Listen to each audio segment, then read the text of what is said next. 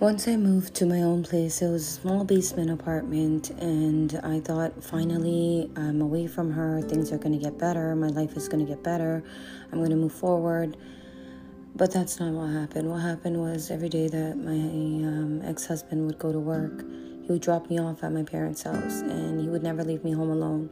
So every single day that he had to go to work, I had to be at my parents' house because I was not allowed to be alone at all times, even though I was pregnant. He was um, afraid that I would cheat on him while I wasn't while he wasn't around. Um, so it was kind of like it was nice to go to my parents' house, but then I was like, what's the point of getting married? I'm I'm not free. I'm I'm with this man. He doesn't trust me, and he drops me off at my parents' house every day. I'm pregnant.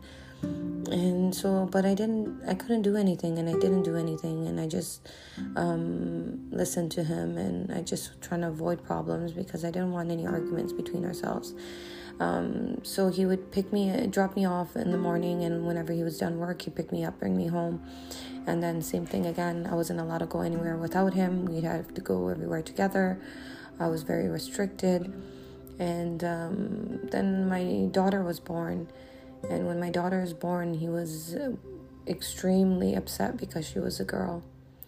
He was extremely upset because she was a girl. We didn't know about the pregnancy, what we are going to have um, because of the ultrasounds. And they didn't tell us. And uh, he was expecting a boy.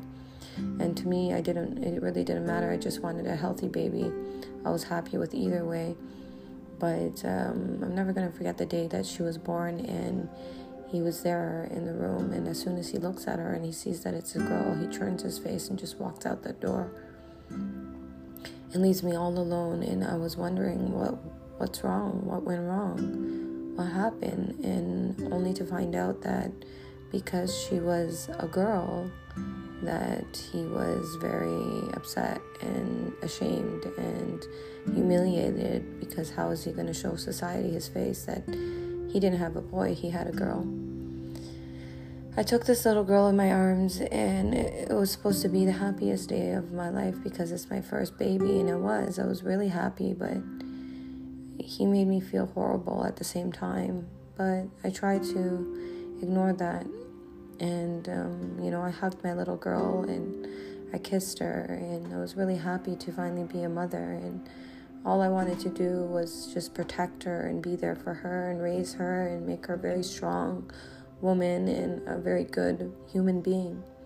And so that was my purpose. My purpose was to be a good mother to my children, be a good mother to my little girl. I used to pray I, all the time, and I used to pray and say, I want God to make this little girl the coolness of my eyes.